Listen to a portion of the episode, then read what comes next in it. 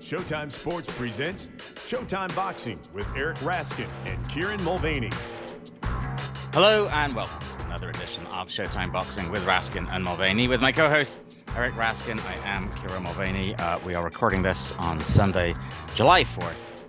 Happy um, Eric, I don't know what you're planning to do this holiday weekend. Uh, personally, uh, before we get to grilling veggie burgers, watching Formula One racing, and soccer and other traditional American activities, uh, I was thinking of mowing my backyard. But, um, well, it's a little cold and rainy, and honestly, I'm not entirely sure I can summon up the courage after the Rabbit Burger Hill incident of the other week. Uh, but when, when I was like unloading myself, you know, unburdening myself to you the other week, you pointed out that soon you will be, you know, in a situation where you're going to have to mow your yard. And here we are. You've moved house you now have grass to mow. So, have you had any grisly wildlife encounters with you as you push your new mower around your lawn?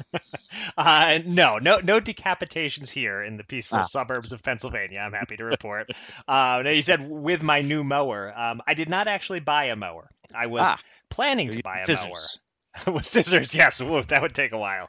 Um, I was planning to buy a mower, but this whole time that I've been talking about wanting to buy a mower and mow my own lawn, my wife has been like, Really? Are you sure you want to do that? Almost everyone we know hires people to do it. And I'm like, No, it'll be great. The lawn isn't that big. It'll take me like 30 to 45 minutes. I'll put in my headphones, listen to podcasts, get a little light exercise, save us some money. It's a great little activity for me. But she convinced me before we buy a mower, we have a friend who has a mower, let's borrow it and mow once and see how it goes. So I mowed the lawn on Saturday, and about halfway through, I was like, okay, I'm, I'm going to finish this job today and then never again. We're hiring somebody. That's how washed I am, Kieran. I'm yeah. oh my god, mowing the lawn was grueling years old. Uh, my my thighs and forearms and shoulders were all burning. I had sweat stinging my eyes, and it wasn't even that hot. Uh, I, I, was a mess. Um, wow. There there are some slight hills in my backyard, and uh, getting the mower up and down the hills and turning some of the tight corners it, it was really sad. Um, I, I got through it, but uh, you know, someone quoted us 35 bucks to mow the lawn.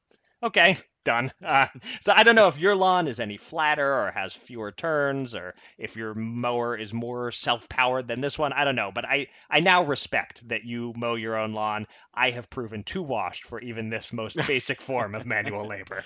Yeah, I do. I'm I am not pro grass. It must be said. And the more and like I, uh, like I mentioned before, I do like to let half of it go completely wild. And the more that I can replace grass with bushes and trees and, mm. and whatnot, the better. There is like this patch to the side of my house that I never use. The only time I see it is to mow it during the summer, and this offends me basically. So yeah, some kind of change has to be done. Basically, getting rid of grass. It's it is it is a pointless exercise, even when you're not decapitating rabbits.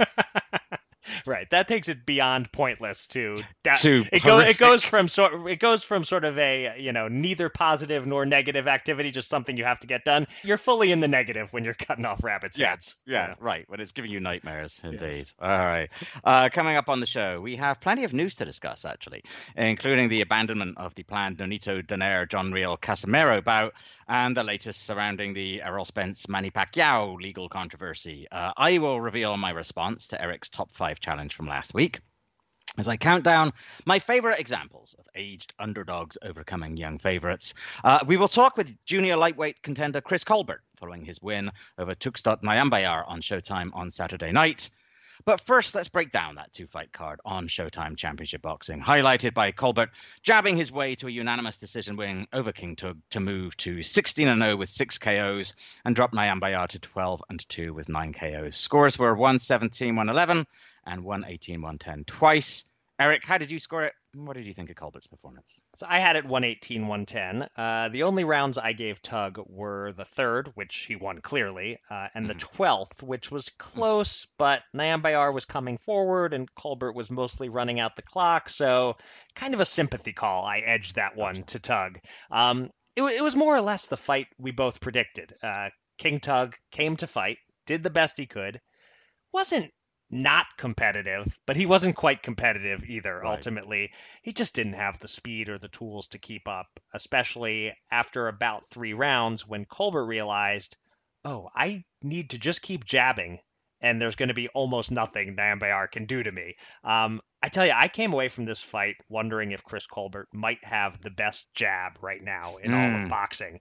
Uh, now I realize he needs to be this effective with it against a higher grade of opposition before I can really make a declaration like that. But that's how sharp and straight and fast and accurate his left jab was in this fight.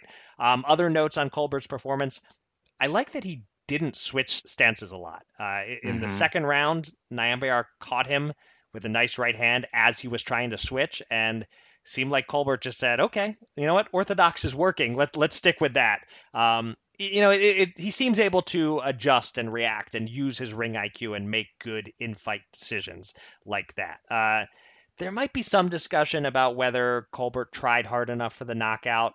Um, this strikes me as the kind of fight where I won't knock him for not fully opening up. Um, first off, it's not like the fight was boring. Um, it did lack drama the last several rounds, but it wasn't boring. He wasn't failing to deliver for the crowd. He wasn't getting booed. And against this particular opponent, the only way Colbert loses is if he gets reckless and gets tagged. Yep. Um, and and and on top of that, he did try a few things. He tried in the seventh round to engage and see if Nyambayar would open himself up so Colbert could maybe knock him out. The next round, he fought with his hands down. None of it was working. Uh, Nyambayar couldn't be goaded into really letting his hands go, so Colbert never totally let his own go. But he did let him go well enough. He was two punches shy of throwing twice as many as Tug. He landed almost three times as many as Tug. This was a strong performance. I'd probably give him something like an A minus grade. Um, how about you, Kieran? How, how did you see the fight? Where do you see Colbert within the 130 pound division right now? And who would you like to see him fight next? Yeah, I also saw it as 118, 110. Uh, also gave him the third. I think the other one was the ninth that I gave him. I can't remember. Uh, Tug. Um, you know, and, and I thought it was one of those contests that highlighted some of the best of Colbert, but still gave us a little glimpse of some of the less than best. Um, look, the best is that he beat Tug Nyambayar 118, 110 or thereabouts, right. and that's as comprehensively as Gary Russell Jr. beat him. Um, and outside, really, like you said, the only clear round he lost was the third when he did get tagged a little mm. bit, and and apart from that, he was never really. Like you said, even though Nyambayar was coming forward and, and was working, and, and few of the rounds were blowouts, nonetheless, you never felt that Colbert was really under any kind of pressure. And to dominate a pretty decent contender like that, I think shows that he's legitimately real quality. He looked very relaxed at all times, yeah. which I thought was excellent. And he basically bamboozled t- Tug. Um, yeah, Nyambayar was taking the fight on short notice, but as we discussed last week, Colbert was facing a very different kind of opponent for, from the one for whom he'd been preparing during fight camp as well. Um, a couple notes I made. If you wanted to pick nits, the same kind of stuff that you talked about. Um, we had talked about perhaps expecting him to start sitting down a bit more on his punches, and he sort of toyed with that a bit, but didn't really commit to that. But to be fair, given the kind of opponent, and you talked about this, that Nyambayar is, probably the approach he took was the right one. Mm. Um, to absolutely be the boxer and the mover here. That was absolutely the sensible strategy. He can get caught, and like you said, I also made note that a couple of times in transition is when from from orthodox to lefty is when he can get caught. He's a bit sloppy about that, and he will need to watch that if he wants to try and pull that off against better and tougher opposition. But I think he will. He, you know what? Watching Colbert the other night, it strikes me as the kind of guy who I think he will get better as he faces better opposition. You know, some people are a bit like that. Um, mm. Without being disrespectful to the people he's facing now, it almost feels like he's sort of cruising through this level a little bit. Um, and yeah, I'm sure he still has some rough edges to smooth out. We want to see how he reacts in certain situations. But on the other hand, I think he has so much ability that I don't want to see him waste his time too much with overly incremental progress here uh, as he goes up the ladder. I actually wouldn't mind. I thought about this when I was watching this fight. I, I wouldn't mind seeing him still go up against the guy he was supposed to face uh, until injury, Yuriorkis Gamboa, because Gamboa just provides a very different look. Right. And at least in bursts, he's fast enough and he's experienced enough that Colbert would have to be on his game and he he wouldn't get away with any of the overly loosey goosey hands down kind of stuff that he sometimes can be guilty of when he gets a bit too relaxed in there. So that'd be interesting. And then maybe after that, I don't know, you know, I wouldn't mind seeing him up against like a really good, experienced, tough opponent like a Rene Alvarado, who I think he's better than, but who nonetheless, you know, will ask some real questions of him. Um, and if he gets through those kind of people, then I think we're looking at him being a legitimate contender, looking at a title shot down the road. Yeah, the one name that you didn't mention that is really on mine on my mind for him that but probably part of the reason you didn't mention it is it's totally unrealistic for now and doesn't make sense until a couple of years from now if they both keep winning. But I'm already thinking about what does Chris Colbert versus Shakur Stevenson oh, eventually look like. Yes. That that could be the super fight two or more years from now, I would say. Absolutely. And it would be an enthralling one as well and yeah. exciting and one of those things where you couldn't blink. It would be one of those fights where you've got two guys who are doing who are making each other miss quite a bit, but it's not boring in any moment, I think, right. actually. I think that would be a fantastic fight. But like you said, that's down the road. Yep. Um, in the co-main, Michel Rivera survived the first knockdown of his career to bounce back and stop Jon Fernandez. Uh, an entertaining contest, um, and coming to a sudden end in the eighth round when Rivera right hand landed behind Fernandez's ear, sending the Spaniard crash into his face. Uh, Fernandez tried to get up, immediately rolled over to onto his back, and referee Jack Reiss called off the contest with 42 seconds elapsed in the round. Uh, Fernandez drops to 21 and 2 with 18 KOs, while Rivera remains unbeaten at 21 and 0 with 14 KOs. Uh, Eric, as we talked about last week, Rivera styles himself as the reincarnation of Muhammad Ali, and he was really going for it, uh, wearing the Ali trunks and and explicitly mentioning it to Jim Gray afterwards. Um, but I mentioned to you during the ring introductions that if anything, I thought he looked a little bit like Julian Jackson, and uh, that was a bit of a Jackson-esque right hand to finish things. I thought. Yeah, it certainly was. Um, someone else tweeted me the Jackson comp. Um, with the flat top, which which yeah, I, I guess he's growing to try it to look like young Ali. Um, but but that's Julian Jackson's flat top he's got there, uh, and and it's also reminiscent of the young Tito Trinidad, who I said mm. I thought he looked like last week. Um, to me, he's right in between Jackson and Trinidad in, in his look. I still don't see much Ali as hard as he tries. Um, and by the way, how can you be the reincarnation of Ali if Ali was still alive when you were born? Come on, let's, let's follow the rules of reincarnation a little bit here. Um, in any case, th- this was a fun fight as we expected it would be.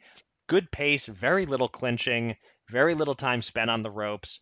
Two punchers, and both got to show off their power, but ultimately the better all around fighter won.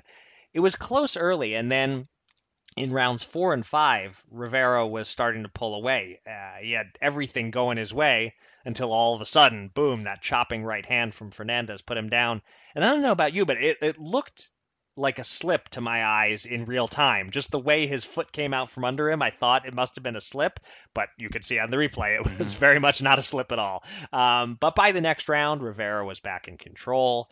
I liked his jab, his body work, his mm-hmm. combination punching the right hand is clearly his money punch, and what a shot! Uh, you you said behind the ear.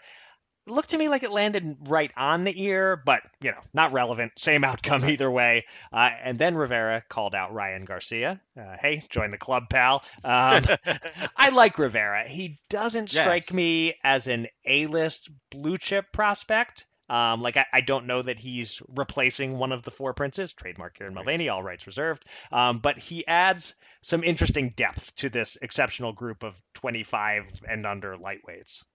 Yeah, yeah. No, he comes across as an extremely likable guy as well, mm-hmm. as well as very charismatic. And I love the fact that he's trying really hard to learn English and was determined to do that interview in English. yeah. Um, uh, I, I, thought he, I thought he looked good. You know, he wasn't quite at the races early, like you said. It took him a little while to settle down his trainer had to shout at him a little bit to get him going. Um, but yes, like you said, once he got going, he looked good. Um, you, you, know, his as we talked about, and, and as you just mentioned, his overhand right is, is clearly that his big weapon. It's his go-to punch.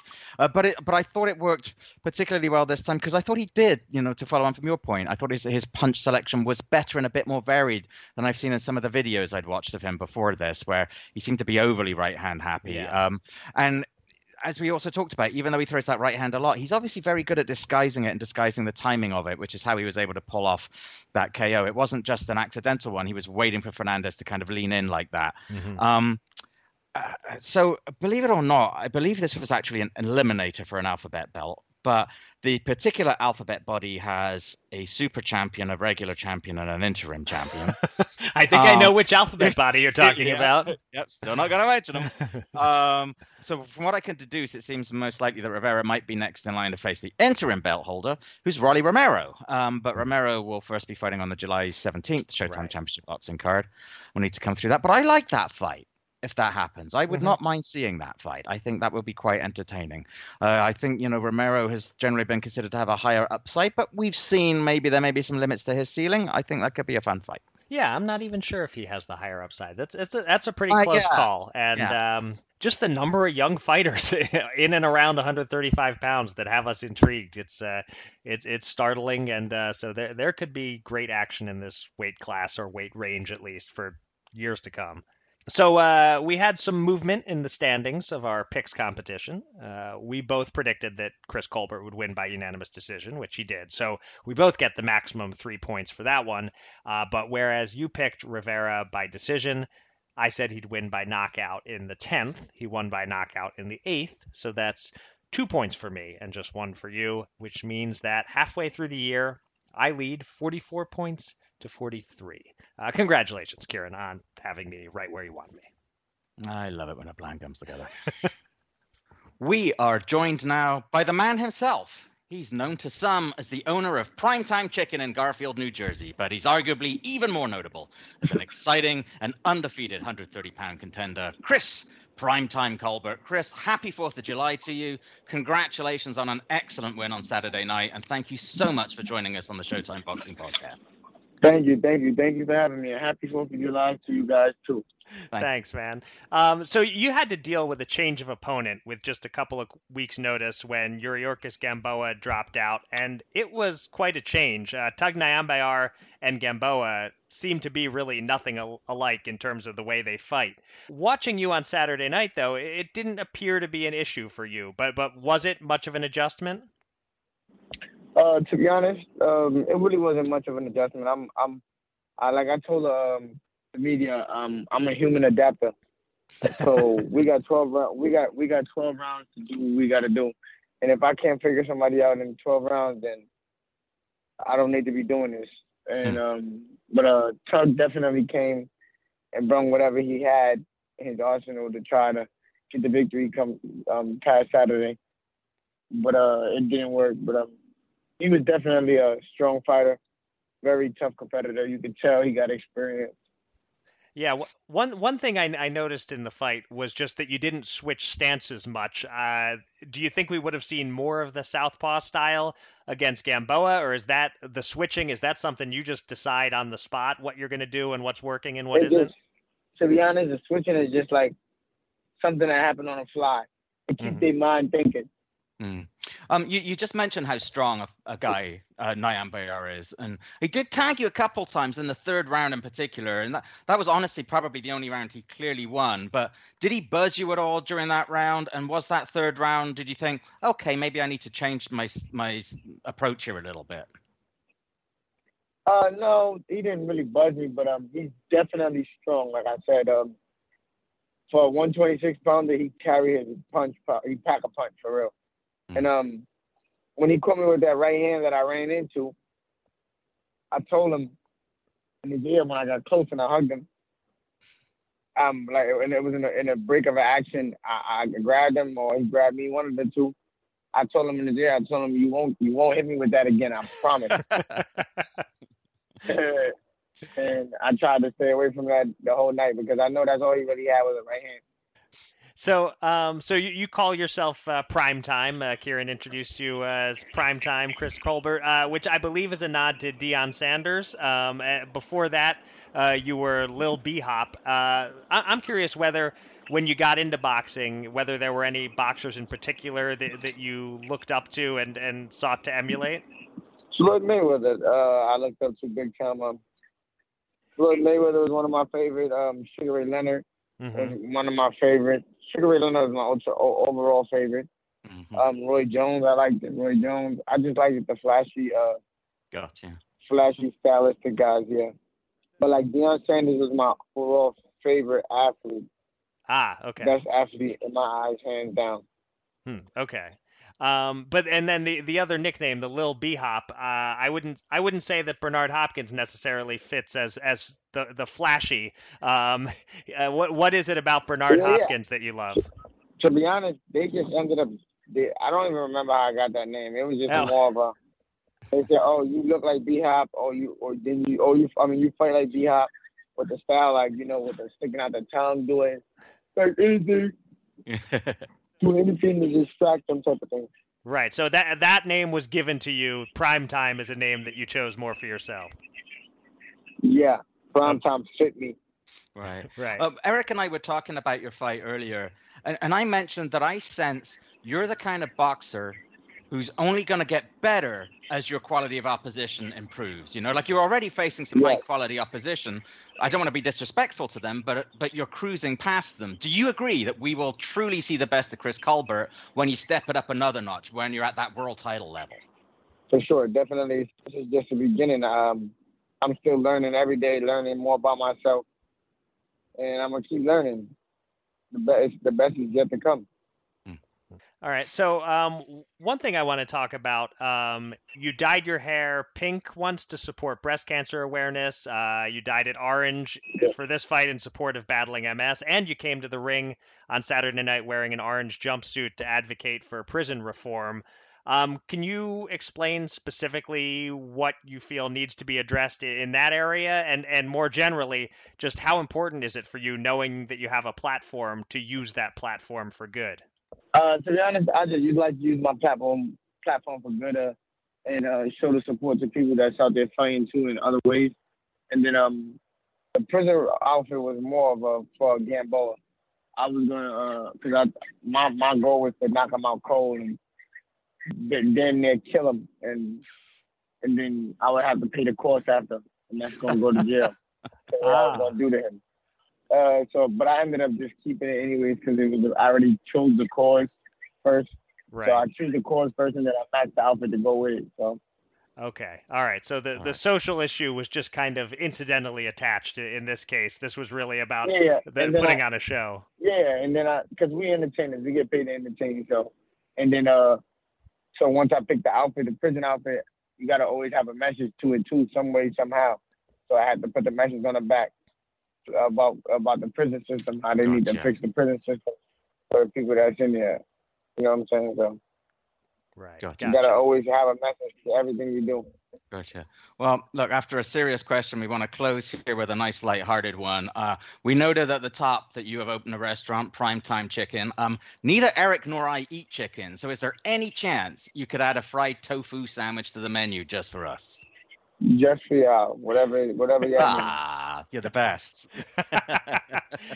I did. I did see you had a, bo- a couple of boxing themed names on the menu there. I think it was the the Sugar Ray wings and the something was the a knockout yeah, something. The knockout box. Yeah, I'm adding some new stuff too. So.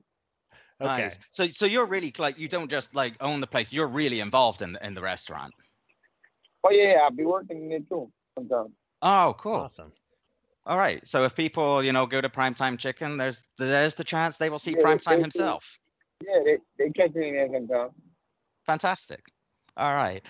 And also, um, I just oh, I started a football team, a youth football team for the youth for my nice. neighborhood back in Flatbush in Brooklyn. Hundred percent free. Everything come from my pocket, and I want to give back to the kids and keep them off the streets because a lot of kids is dying and getting in trouble and they don't need to be in these streets. So that's my goal is just to help people and give back to my community. Wow, that's fantastic. fantastic. Yeah, that's great, man. Thank you very much. it's good to hear that. Hey, look, um, thank you for taking time to join us on 4th of July.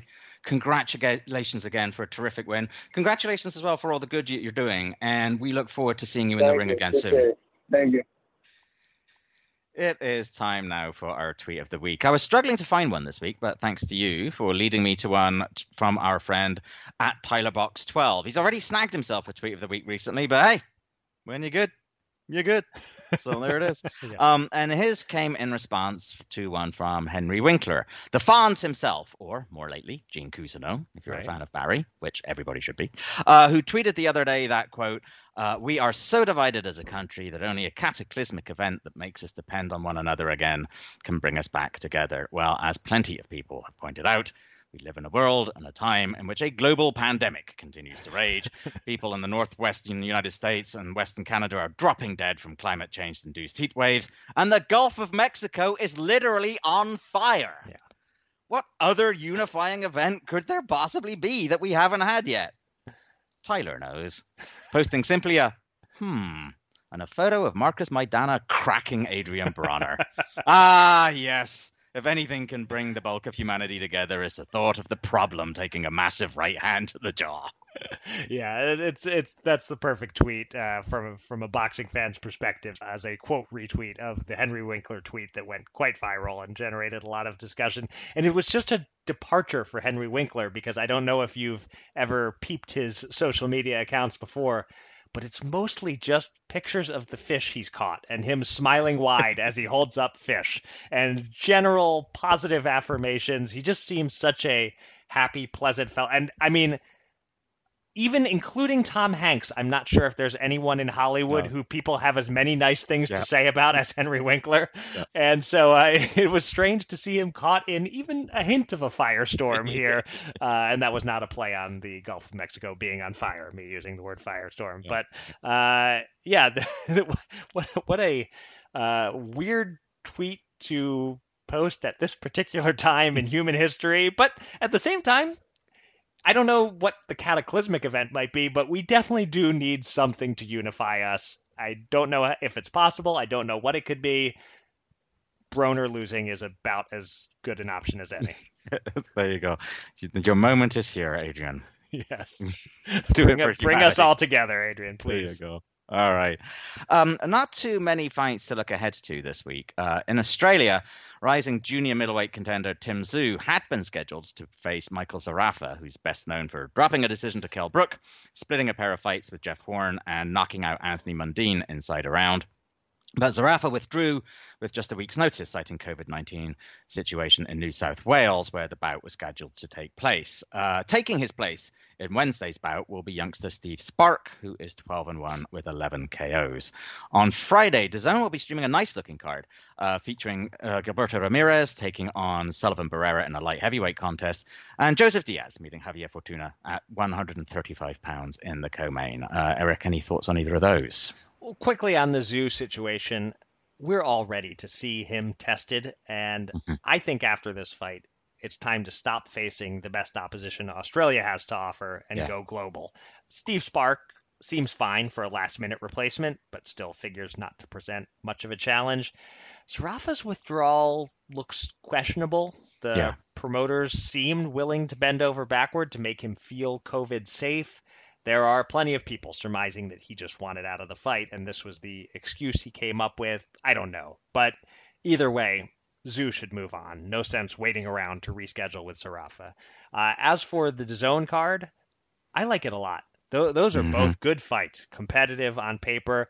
We haven't decided yet if we're going to do a Money Punch episode later this week. Um, there aren't any huge fights, there aren't Showtime fights, and this card is on a Friday night. So kind of feels like it might be a pass. Um, but when those odds come out, they might be close for both fights, mm-hmm. and there might be some betting opportunities. So we'll, we'll see. We might throw a quick money punch together after all. Um, Zurdo is probably catching Barrera at the right time, but then again, Zurdo fought once in 2019, once in 2020. He's now 30 years old, which surprised me when that I looked that fast. up. Yeah. um, there's some pressure on him to perform in this fight, to win, look good, and get moving on testing himself against yeah. the elite. Uh, and Jojo Diaz versus Javier Fortuna is close to a toss up. That's just a good, fun fight where I can't imagine it not being close and competitive. In case we don't do a money punch this week, uh, I'll just note that I, I'm interested to see the prices on the over on rounds and on picking one fighter or the other by decision if the price looks good. Mm. Uh, or maybe this is even one where you throw a few bucks at a draw. There you go. All right, time for this week's news. And the main event is a change atop the August 14th Showtime Championship boxing card, which has unexpectedly led us back to the originally scheduled main event of that card. It was at first supposed to be Guillermo Rigondeaux versus John Riel Casimero, but after Nonito Donaire blew out Nordine Oubaali to claim a bantamweight strap, an alphabet unification between Donaire and Casimero was hastily arranged, with Rigondeaux willingly moving to the undercard. But this past week, Donaire pulled out under unusual and controversial circumstances, and now Rigo is back in against Casimero. Uh, Kieran, what can you tell us about why Donaire pulled out? What are others saying about it? And how much should we be applauding Rigondeaux for not once, but twice being so accommodating? So there have been rumblings when we recorded last week's podcast that Donaire was unhappy with Casimero and, and, publicly casting doubt over how likely it was to go forward. Um, and on Wednesday of this past week, he posted a note to social media in which he said that he was indeed withdrawing from the bout because, and I quote here, I stand for VADA 24 7 365 testing for all boxers. I stand against bullying in any form. I stand against the disrespect and abuse of women and children physically, mentally, and emotionally. I stand against misogynistic culture. Um, a recent article in The Athletic by Lance Pugmire expands on what went down. So Victor Conte, who we know from being associated with the Balco scandal, uh, but now somewhat of a reformed figure in the world of PEDs, um, advised air that Casimero has been working with Memo Heredia, one of the more notorious figures in boxing, who is a former athlete and PED user who provided evidence on Conte to escape sanction back in the day. And he's since been associated with a number of boxers who, of whom some suspicions have been raised. Um, so Donaire's wife, Rachel, was volubly unhappy that Casimero was seemingly taking time to sign up to VADA testing after Donaire had already done so. Casimero's team, in turn, was upset at the at least perceived insinuation that the delay was to enable him to cycle off. Uh, so the situation really escalated when, according to Pugmire, Heredia actually sent a video to Rachel of him grabbing his testicles and saying, I've got your snack right here. Go snack on this, which is a play on words on Conte's company, which right. is SNAC or snack. Um, and Casimero is in the video laughing. Understandably, both Donaire's went ballistic, and the California State Athletic Commission head Andy Foster called them and Casimero and Casimero's manager Sean Gibbons to a conference at which a contrite Gibbons apologized repeatedly, uh, all to no avail. As of Friday, when I asked Showtime for comment, I was told that you know the two fighters have signed contracts. We're planning on televising a card on August 14th. Obviously, since then, the situation has proven to be beyond repair, and it's very hard to blame the Donaires for that. Yeah. Um, although, of course, amid all of it, is the rumor that Donaire could also have an eye on jumping straight into a rematch with Naoya Inoue, which Inoue's promoter Bob Arum has said he'd be willing to make. Um, so now we'll see if that's how things end up. The net result, as far as we're concerned, as you noted, is that we are at a status quo ante with Rigondeaux versus Casimero and yes, I, I I agree with what you're saying there. I feel like Rigondeaux deserves a lot of credit here. Yeah. He's a highly accomplished veteran. He's not some young prospect. He won't exactly be accustomed to being asked to move to the undercard and then move back. Uh, the fact that he's willing to do both, apparently without any hint of displeasure or acrimony, um, reflects well on him. I suspect he got something a little extra to encourage his cooperation, mm. and if so, he's back where he started and with a little extra spending money. Yep, not bad. um, and of course, as we touched on last week, Donaire Casimero may not be the only fight in jeopardy. Uh, we reported last week that Paradigm Sports is suing Manny Pacquiao and attempting to put a halt to his scheduled fight with Errol Spence. In response, Pacquiao this week issued a statement that, quote, Paradigm Sports' lawsuit against me has no merit. I have an absolute right under the agreement with Paradigm to engage in the upcoming bout with Errol Spence. If this frivolous lawsuit continues, I will be proven correct in court. Um, a few other items on our news undercard. Uh, one man who does apparently have a fight of sorts scheduled is Deep Sigh. 55 year old beyond shot Riddick Bowe, who, according to TMZ, has decided he wants in on the geriatric exhibition craze and has signed with an outfit called Celebrity Boxing for a ring appearance in Miami on October 23rd. Um, some better upcoming bout news. Matchroom has announced plans for some US dates in coming months. They include an August 28th card featuring Dillian Whyte at a site to be determined and the really good news on October 16th card, highlighted by the rubber match between Chocolatito Gonzalez and Juan Francisco Estrada. Uh, also, uh, undefeated 122 pound contender Michael Conlan has a serious test uh, in the form of former TJ, uh, former titleist TJ Doheny, uh, perhaps best known for his terrific 2019 scrap with Danny Roman on August 6th in Falls Park, West Belfast, as part of the city's annual Fleadh and Pobal Festival. And Showtime has announced the lineup for its 20th anniversary event on July 23rd from the Heartland Event Center in Grand Island, Nebraska. They they go the places, don't they? They go the best places. ShoBox. uh, the three fight card will feature six fighters with a combined record of 81, 1, 1, and 5. Uh, the main event sees undefeated super middleweights Calvin Henderson and Isaiah Steen clash over 10 rounds. Well, the co-main is a 10-round welterweight bout featuring uh, what's the name of that fighter? I can't quite pronounce. You want to take a crack at that one, Eric? Yeah, let me see if I can figure this out. It's uh, Janelson Figueroa Bocachica. There you go against Shinard Bunch, and in the opener, featherweight Martino Jules meets uh, Arama Avagyan over eight. Um, please assess the previous news items. All right, I will start with Pacquiao Spence. I'm not a lawyer. I don't play one on TV. I don't even play one on a podcast. Uh, but reading through Paradigm's claim, it doesn't seem frivolous to me. Uh, Pacquiao has done this before in that he has trouble saying no and he lets multiple people represent him and then finds himself in the middle of a lawsuit over who has the rights to him. I would guess this gets settled out of court and the fight goes ahead, but it costs Pacquiao some money, maybe a lot of money. But again, I don't really know nothing. Uh, I just know I just know Paradigm's case looks legit to my amateur eyes. Uh, Riddick Bowe, the less said the better. I hope it's a very playful exhibition. I hope it's a show, yes. not a fight. Yes. Um, that ShoBox card sounds showboxy in a good way. Uh, a fitting 20th anniversary show, real prospects, match tough, uh, and uh, no need for further analysis yet. We will have more to say about it in two weeks, but uh, 20 years, that is really impressive. They outlasted KO Nation by about 19 and a half years. Uh, well done there. Um, Conlan Doheny is an interesting fight on paper, and of course, Chocolatito Estrada 3. Bring it on perhaps they can challenge themselves for the 2021 fight of the year. Um, and hopefully, the result of this fight will make it a little easier for me to figure out where to put one or both of them Right. on my pound for pound list.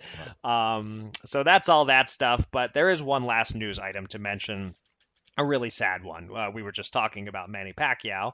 Well, the man he defeated to make his name in America way back in 2001, uh, actually 20 years ago on June 23rd, uh, Lehlo Ledwaba of South Africa died of COVID last week at just 49 years of age. In his pro career, he was 36, 6, and 1 with 23 KOs and had a three year reign as an alphabet title holder at 122 pounds. Kieran, comments on the life or untimely death of Lehlo Ledwaba? What a terrible, terrible shame. Um, uh, Ledwaba was a hell of a fighter, Mhm. uh, and at the time that he faced Pacquiao, not only had he held that title for for a while, nobody wanted to face him. He was a really like he and the whole risk reward thing. He was very much on the risk side of the equation. Um, and recall that Pacquiao himself was a late replacement opponent who'd only walked into the wild card gym for the first time a few weeks Right. before because Ledwaba couldn't find an opponent. Um, you know, uh, but we all know what happened there. You know, even though Pacquiao was incredibly raw and left hand happy, um, he demonstrated the overpowering energy, power, and speed with which he became so familiar. And Ledwaba just was not the same again. Um, he did bounce back to outpoint Vuyani Bungu in his next fight, but he dropped four of his final fights. Um, and his only win in that span was against a professional debutant. Uh, you mentioned he retired with 36 6 and 1 record. That was 33 1 and 1 until Pacquiao got to him. Right. Um, but more than that, he was a not yet 50 year old man with family and friends, and all of them will be mourning his passing. And uh, we send them our condolences and best wishes, and may Lolo Ledwaba rest in peace.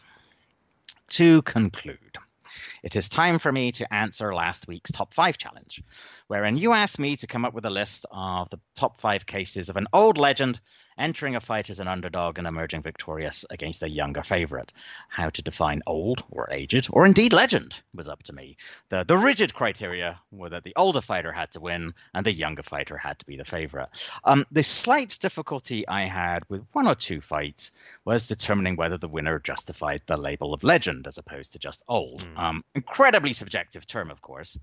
Um, and a couple of the fights that I was looking at were decades ago, uh, and I think it's even harder to judge whether contemporary fans and media considered a fighter legendary all those years back, especially as I suspect the term was not applied as liberally right. then as it is now. But, you know, such is life. We go into it and and we didn't specify were they legendary beforehand or legendary because of the win.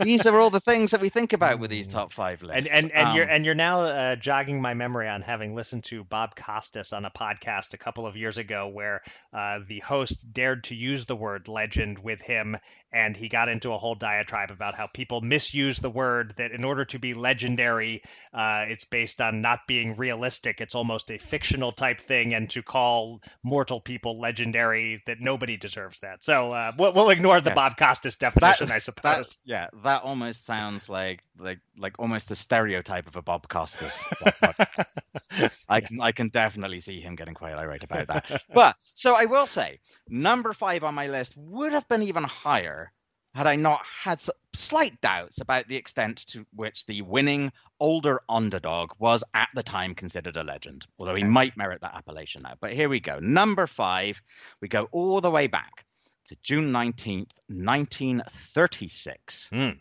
Max Schmeling, KO 12, Joe Louis. Was Schmeling an old legend? He was well known. He was certainly very popular, he was arguably a legend in his native Germany, but that was complicated by the fact that the Nazi authorities downplayed him prior to the Louis fight for fear that he was going to lose to a black man, and then significantly uh, overhyped him after the fight when he did defeat a black man. And he was feted by Goebbels and he even dined and watched a film of his win with Hitler himself.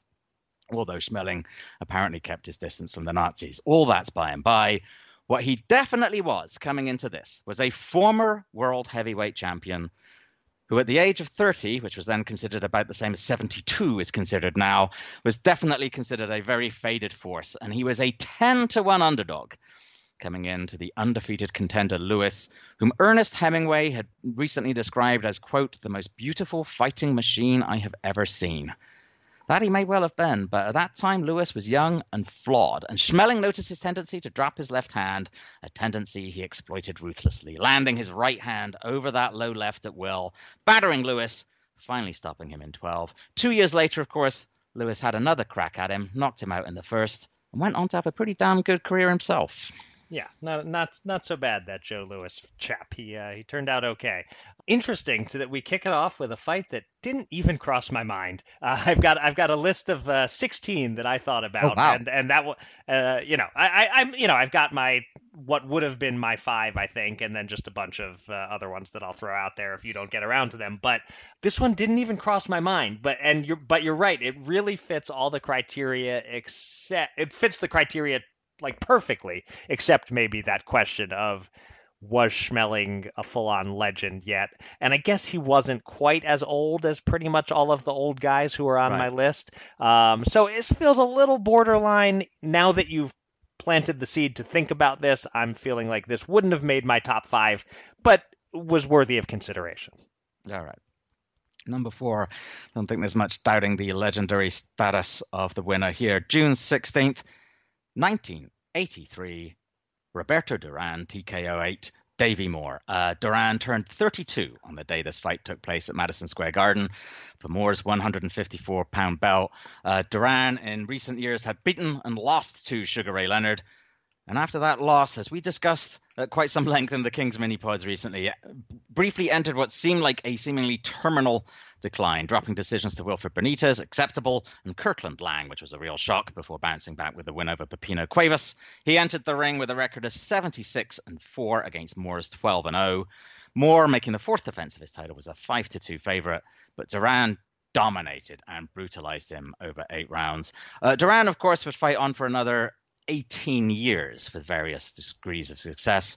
Moore, though, was never the same again. He rebounded to knock out Benitez, but his record had slumped to 18 and 5 when he suffered a tragic death in 1988, aged just 30. This is fascinating. You are two for two on fights I did not even jot down, although at least this one did cross my mind. Um, okay. But uh, you, th- this is not a spoiler, I suppose, to mention Duran Barkley now because it was the, the spoiler that was sort of thrown out there in right. the asking of the question uh, last week as the example that the uh, person who sent it in to me I- included. So I was so fixated on Duran Barkley as a, a, perfect example of this for Duran, and maybe that's coming up but later on your list. Maybe it isn't, but I was so fixated on that as a perfect example with Duran being several years older that I didn't even jot down Duran Moore. But uh, it certainly does fit. It, it, it is a good one. Uh, there's no questioning the legendary status of the winner in number three either. Uh, May 1st, 1957. Sugar Ray Robinson, KO5, Gene Fullmer. Uh, Robinson was 35 years old at this point. Um, he had retired in 1952 for more than two years after failing to add Joey Maxim's light heavyweight title uh, to his resume. Uh, he came back in 55 as a middleweight, lost his second comeback fight, uh, reeled off five wins before running into big, strong Gene Fullmer, who is 10 years his junior, losing a 15 round decision during which Fullmer knocked him out of the ring. Um, but on May 1st, 1957, they met again. Uh, at that point, Robinson's record was a middling 140 wins, five defeats, and two draws, while Fullmer's was 40 and three. And particularly after losing that first fight, uh, Robinson was a big underdog. Uh, and for three rounds, he looked like it, really having a hard time dealing with the immensely strong Fullmer. Before he came to life in the fourth, and then in the fifth, landed what has been called the perfect punch. Mm feinting with his right hand, landing a crisp left hook that knocked Fullmer down and out. Uh, the two would fight twice more, Fullmer winning each time. This was the only time in his 64 fight career that Fullmer was counted out. Hmm.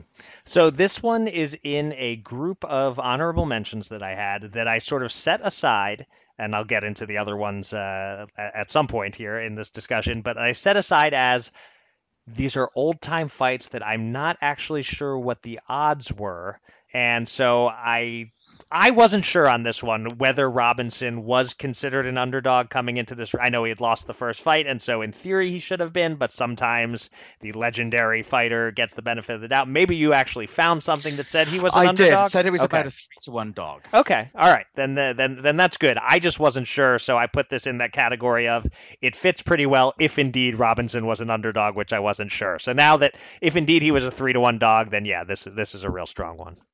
All right. Number two, October 30th, 1974, Muhammad Ali KO8 George Foreman.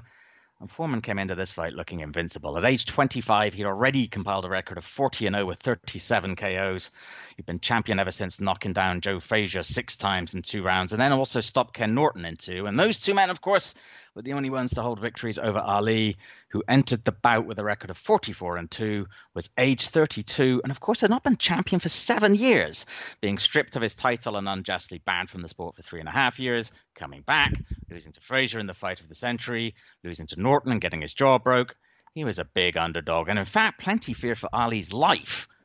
But we all know what happened next. Ali Bomaye, rope a dope, Foreman tumbling face first to the canvas, and my favorite of all the commentary for this, the British commentator Harry Carpenter exclaiming, Oh my God, he's won the title again at age 32. so, your number two is my number two.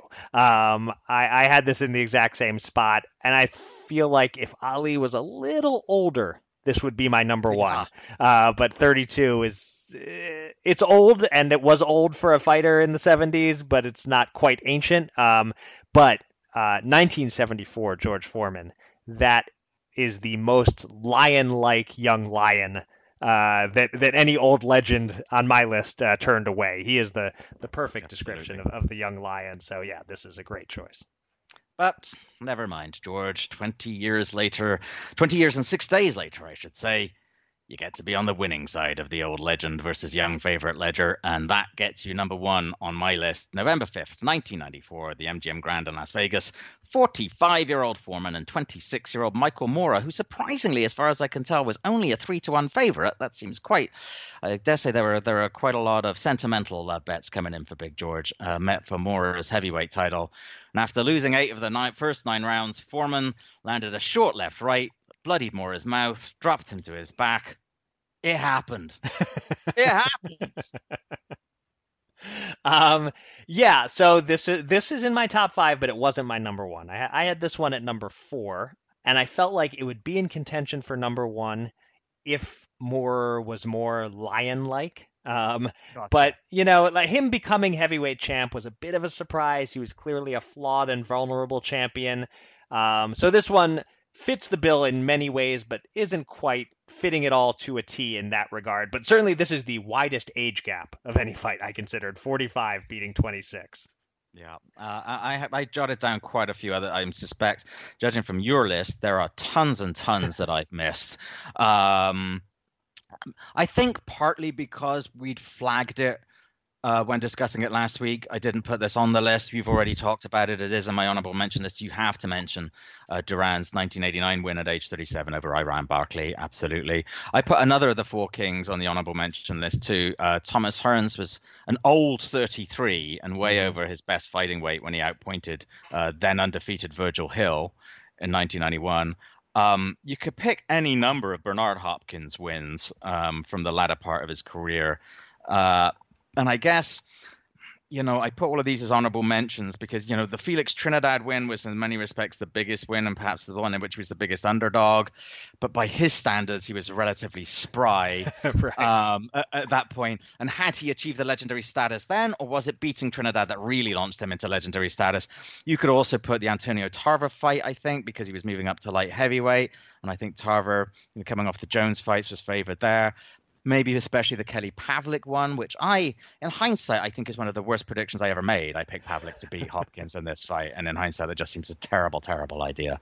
Um, and then I had some other fights that came to my mind, which I just really stretched the definition of legendary a bit, but I just thought were quite interesting um, uh, fights that sort of certainly fitted the description of the older guy beating the younger guy uh, Daniel Zaragoza hanging the first L on the record of my friend Wayne McCullough. Mm-hmm. Michael Carbajal capping his career with a win over Jorge Arce. Yep. Mark Johnson beating Fernando Montiel. Yeah, maybe from just a few weeks ago. Nonito Donaire overcoming Nordine Oubaali, although I'm not sure Oubaali counts as a lion either. Right. Uh, I know that you're going to embarrass me with at least a dozen that I haven't jotted down here now. Um, so you've mentioned most of mine, I guess. There are there are definitely some you left out. So my number one is one that you just mentioned as something you sort of flirted with, but barely. And that's for me, Hopkins Pavlik is the perfect mm-hmm. example of this. Mm-hmm. 43 mm-hmm. years old versus 26.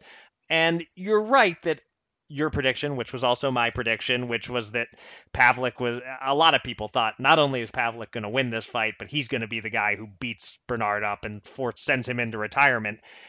Pavlik was really highly regarded coming into yeah. this. Um, he didn't ultimately go down as one of the greats, but um, this was a pretty big upset in the moment, and and Bernard was so utterly dominant that to me this was the perfect example of the old legend beats the young lion. Uh, I I had Duran Barkley as as my number three, and one you didn't mention that I had as my number five, Larry Holmes against Ray Mercer. Um, oh, which is yes. you know less less heralded than Foreman Moore for obvious reasons, but maybe an equally impressive victory for an mm. old hmm. heavyweight who wasn't mm. expected to have much of a chance. Another one you didn't mention that I had right on the borderline of my top five Shane Mosley over Antonio Margarito. Um, oh, excellent one. Yeah. yeah. Uh, Mosley was 37, and I don't think anyone thought he was washed, yep, no, but, you know, excellent. fading. Um, yep. You mentioned a bunch that I grouped together as the modern era little guys fights uh, Carbajal, Arce, Johnson, Montiel, Zaragoza, McCullough. Those are all good. Um, you mentioned Hearns and Hill, I had. This one is sort of borderline, but Holyfield Rahman It was like the ah. one one good win of Holyfield's late stage of his career where he was an underdog, but the ending was a bit inconclusive with the giant hematoma from from a head clash right, ending it. Right. And then I have the so, a few others here that um, I mentioned the category of I'm not sure if they were an underdog. One where the guy actually wasn't an underdog, so it doesn't qualify, is Ali Spinks too. Ali was favored right after losing right. the first fight. yeah, myself. so yeah. that one doesn't work. Louis Walcott too. I'm not sure what the odds were. Louis had gotten a BS decision in their first fight, uh, and then came back and did knock him out in the in the second fight. Uh, probably Louis was favored because he was Joe Louis, but I'm not sure. You mentioned Robinson Fullmer too. Robinson Basilio too also uh, hmm. could be lumped in with that. Again, I'm not sure if Robinson was the underdog. And the last one here, a recent one that doesn't quite fit because of the odds on the fight Manny Pacquiao and Keith Thurman. That's the only reason I left it out. Yep, the odds. Yep. I actually so, double checked to see yep. what the odds were. It was so, interesting because yeah. Manny opened as a small underdog, but closed as a small favorite, which uh, ties in with our money punch discussion last week that people like to bet on Manny Pacquiao. And in this case, they were re- rewarded if they did. Yeah, but no, I actually got to the point of assuming I was going to include that somewhere and then looked up the odds and I'm like, oh, wow, really? so, yeah, that was the only reason. So that was interesting. I think we've had that was the list on which we've probably had the most divergence. I Yeah, think. I, I would say so. We were we had basically two two in common, and then we were all over the place on the others. Yeah. Yeah, interesting. And I think partly that's the looseness perhaps of the criteria and partly also just well, I mean, it's a wealth of of boxing history that one can dive Yes. into there really, I think. So Yep. a, a lot of the ones I came up with were not even remotely in my head until I actually sat down and thought about it. So Right. all right. Uh, that will do it for this week's edition of Showtime Boxing with Raskin and Mulvaney. Uh, we will be back next Monday to preview the July 17th Showtime Championship Boxing card headlined by Jermell Charlo's mouth-watering junior middleweight clash with Brian Castano. And we may be back uh, on Friday, a money punch, as Eric noted. Uh, until then, thanks for listening.